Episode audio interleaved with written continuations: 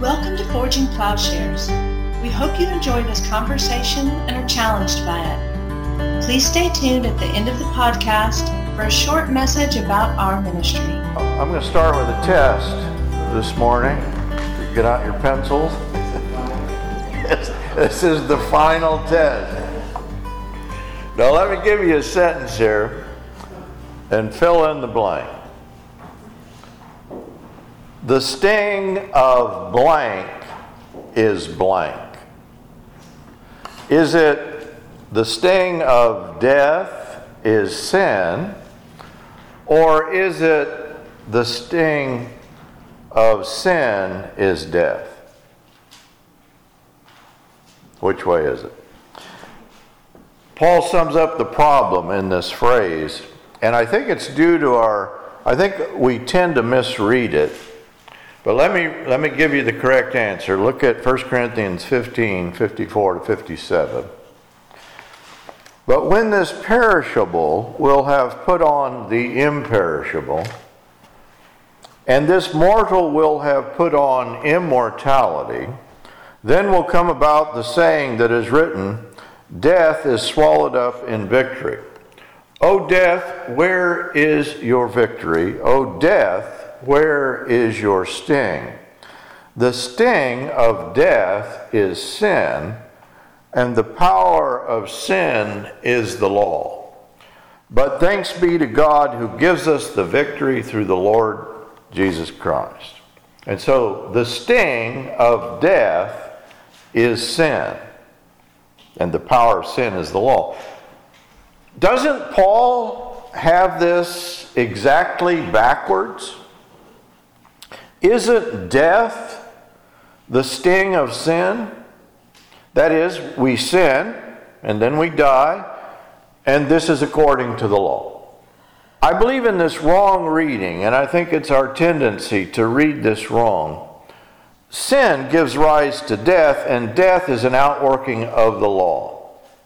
But the problem is, in the wrong reading, the problem is that the law then becomes the first principle and death is due to sin. And so one must pay off his guilt for sin according to the law, and then death is avoided. I believe this is religion as we have it. It's much of contractual theology, Christian religion, and it's certainly pagan religion. But what Paul says is a reversal of this. Law is the power of sin, not because it is the first principle, because in sin we would make law primary. But this reinstitutes the problem if law is primary and uh, as if it is the solution too. In other words, in the right reading, death is the problem and sin is our attempted solution. We might call this a kind of moral masochism. It inscribes itself into the law or into an identity provided by the law. That is, we have to keep the law to avoid sin. And the human project is one of gaining life through the law. And this, I believe, this is the premise of a contractual theology which depicts Christ as meeting the requirements of the law by paying off the penalty of sin, which is just a misreading of passages like Romans 8 4. Every pagan sacrifice follows this logic. The god or the gods are angry because the law has been broken and requires death or sacrifice. Death is the means of life through the law.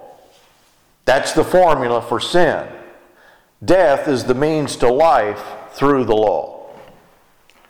This formula, summing up the sin problem, I believe sums up human religion, even in its Christian misconstruals.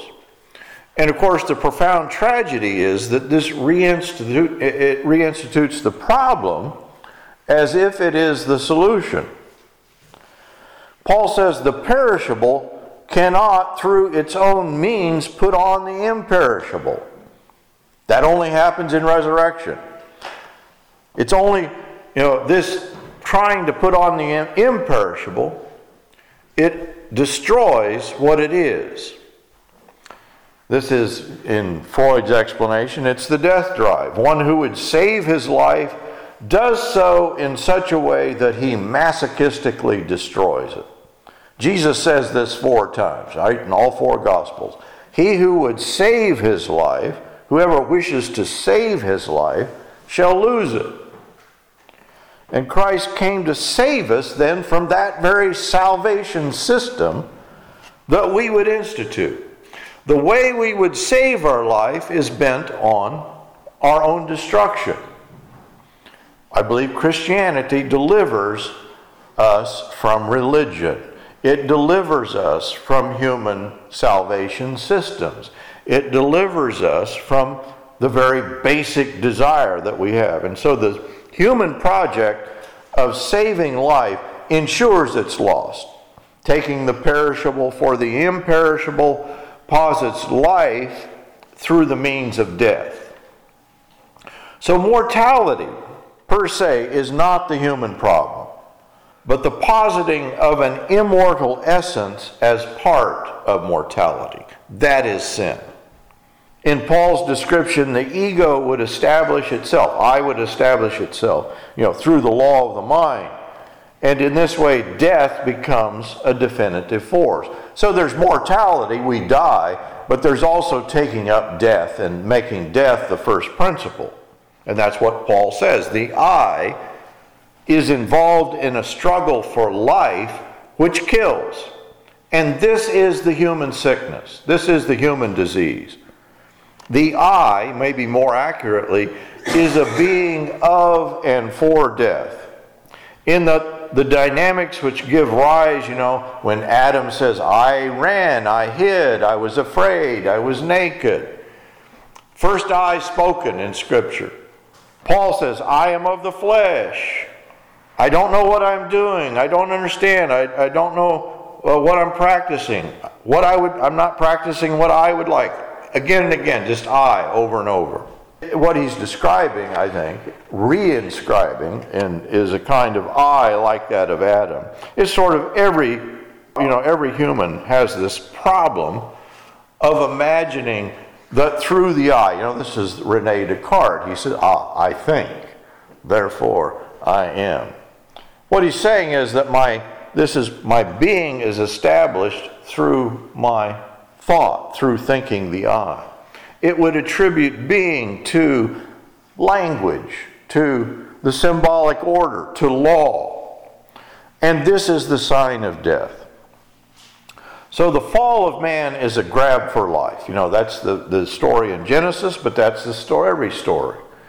And the history of humankind is one long attempt to establish an enduring identity. Think of the Tower of Babel, you know, that they would make a name for themselves misconstruing eternal life then, misstating this understanding, I believe is not a minor problem. It is precisely the problem we are saved from in Christ.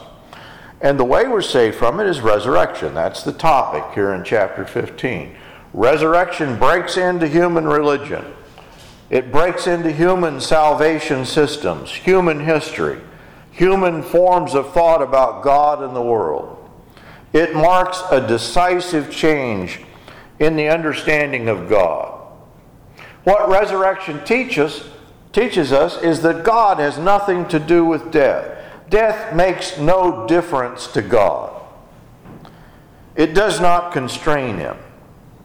And so our representations of God, all of which are marked by human religion and culture in which death appears inevitable, as Jesus will say to the Sadducees when they deny the resurrection, you are greatly mistaken.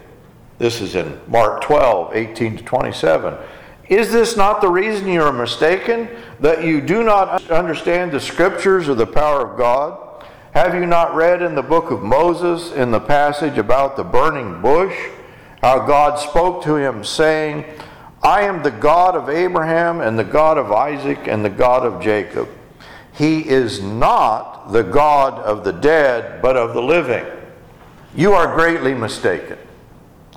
According to the thought of the Sadducees, you know, they don't acknowledge the resurrection. God not you know see fit to keep his once living creatures alive, well they would say yes, he is the God of the dead. They certainly understood, oh, he's not subject to death, that's not the problem. But in their imagination, if God would deal with humans, death must factor into the equation. Even God would have to deal with death. And what's happening in the resurrection is the statement no, I don't deal in death. Jesus' point is that mistaking death as a kind of absolute for human beings is not simply to misunderstand humanity. Jesus is saying, You don't even know God. You don't even understand who God is. God is the God of the living, not the dead. And so resurrection destroys this dialectic with death, with every dualism. With God, death is not. If God is not the God of the dead, death is nothing to him. It is not to be taken into account. And sin then takes death into account as its primary orientation. But death is not the controlling factor for God. And where it is imagined, you know, that he finds death satisfying or that he reigns over a host of creatures consigned to death. This isn't human, this is sort of subhuman. As Jesus puts it, you are greatly mistaken. So every human economy circulates around death as its standard. You know, this is idolatrous religion, human sacrifice. It's also what Karl Marx says about ideology and capitalism, that it's a circulation of nothingness, of death. And the human subject, in the attempt to possess life, to possess the I, Paul says, through the law is possessed by the law of sin and death.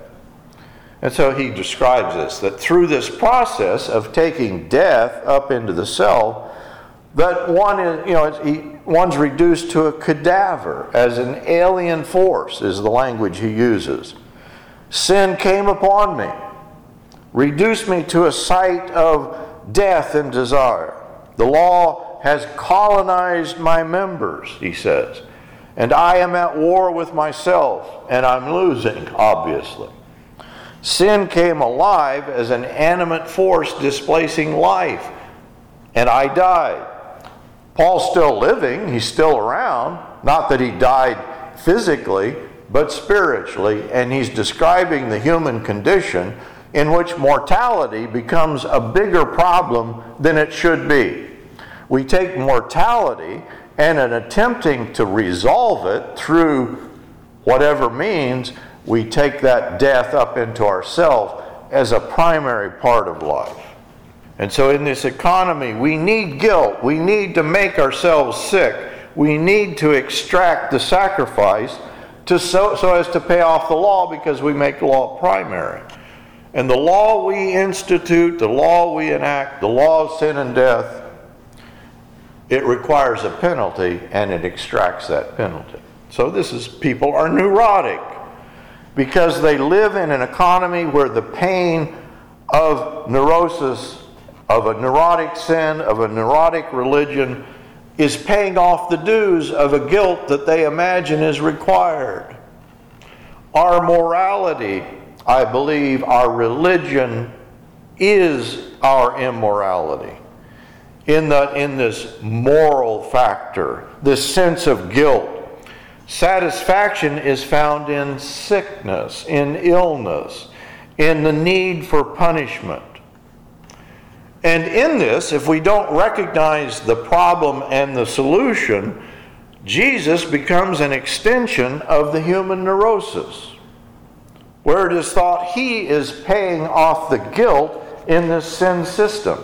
And suffering is for the pleasure of God. Realization of resurrection breaks this open. It breaks open history and human knowing, displacing death as the necessity, determining reality and perception.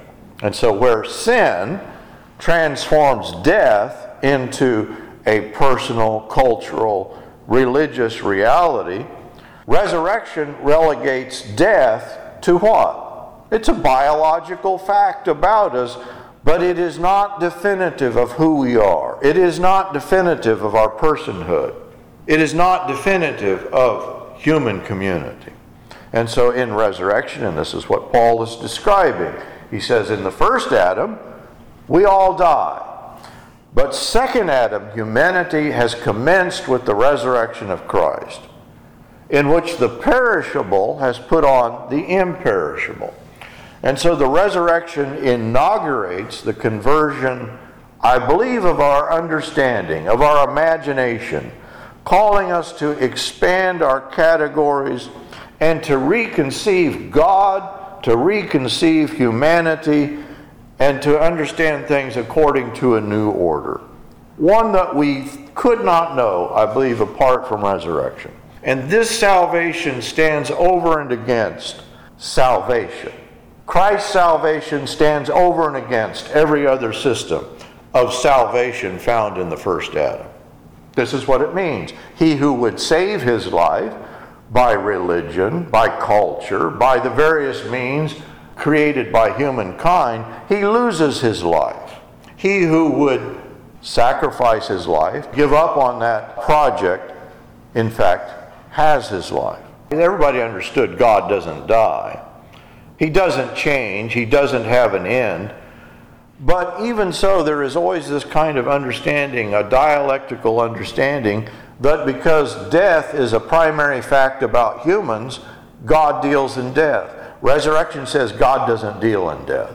With the resurrection of Jesus from the dead, there is a possibility beyond this dialectical understanding of God. God has chosen his own terms on which to make himself known. It's completely outside the realm of human knowledge marked by death. And so the resurrection is it is the turning point certainly of Christian thought but it's the turning point of human thought. It's the turning point of, you know, we have all these theories progressivism, postmillennialism, premillennialism. But what they all miss is Jesus' resurrection is a commencement of the last days in Jewish eschatological thought. End time has begun now. Judgment has begun now with the resurrection of Christ. It's a complete discontinuity in history. Nothing led up to it. You know, you don't get there from here. It's an act of God breaking into history. It's a sui generis event on the order Paul describes like creation, from nothing. It's an act of God. The first Adam was created, and thus the second, Christ is called the second Adam. It is in the beginning with the Gospel of John. Recreation has commenced. And the resurrection, then, as Colossians says, is a new way of construing the world. He is the beginning, the firstborn from the dead. In time has begun in a new creation. 2 Corinthians 5:17. I am the resurrection and the life. 2 Timothy, Christ Jesus abolished death and brought life and immortality to light through the gospel. We may have thought we had life, we may have thought we had immortality, that's the human religion, that's human culture, that's human understanding apart from resurrection. But all of these systems are oriented to death. And so the complete freedom and grace of God is learned only from the resurrection, I believe. Because we could not know about or understand who God is, who we are, I believe, apart from the notion that death is inevitable and resurrection defeats this.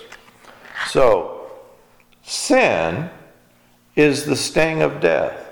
It's an interesting phrase. As sin is an orientation toward death, which makes death our life principle.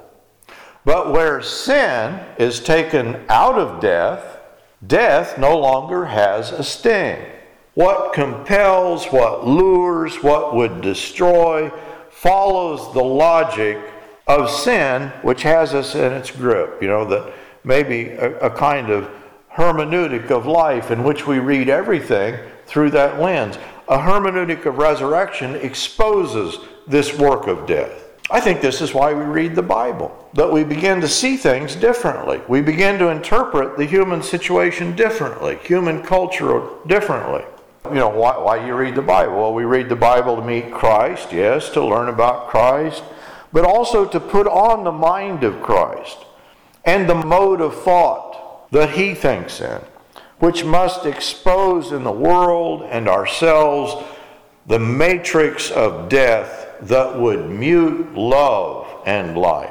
And the way that we do this, Paul says, that I would know the power of the resurrection. And so resurrection annuls the power of sin in death and the law, the law of sin and death. That's why it's so important to get the phrase right. Not because God works in the economy of death, but because this human economy is displaced by the divine reality of resurrection life. Through resurrection, we conceive of God. I believe we conceive of reality differently. As it's clear, death does not constrain God, but only our conception of God. Death is not a final reality for God, but only our conception of final reality. And this then makes a world of difference. For this perishable must put on the imperishable, and this mortal must put on immortality. But when this perishable will have put on the imperishable, and this mortal will have put on immortality, then will come about the saying that is written Death is swallowed up in victory. And it's in that hope, in the hope of resurrection, that we can begin to live out life in resurrection in a very different manner. Forging Plowshares is a community dedicated to cultivating the peaceful kingdom by providing in-depth, transformative biblical and theological education and discipleship. If you have been moved by this podcast, please remember to share on social media. If you would like to know more about Forging Plowshares, would like to contact us with questions, want to ask about how you can get involved, or for more information about how you can support this ministry, please go to our website at forgingplowshares.org.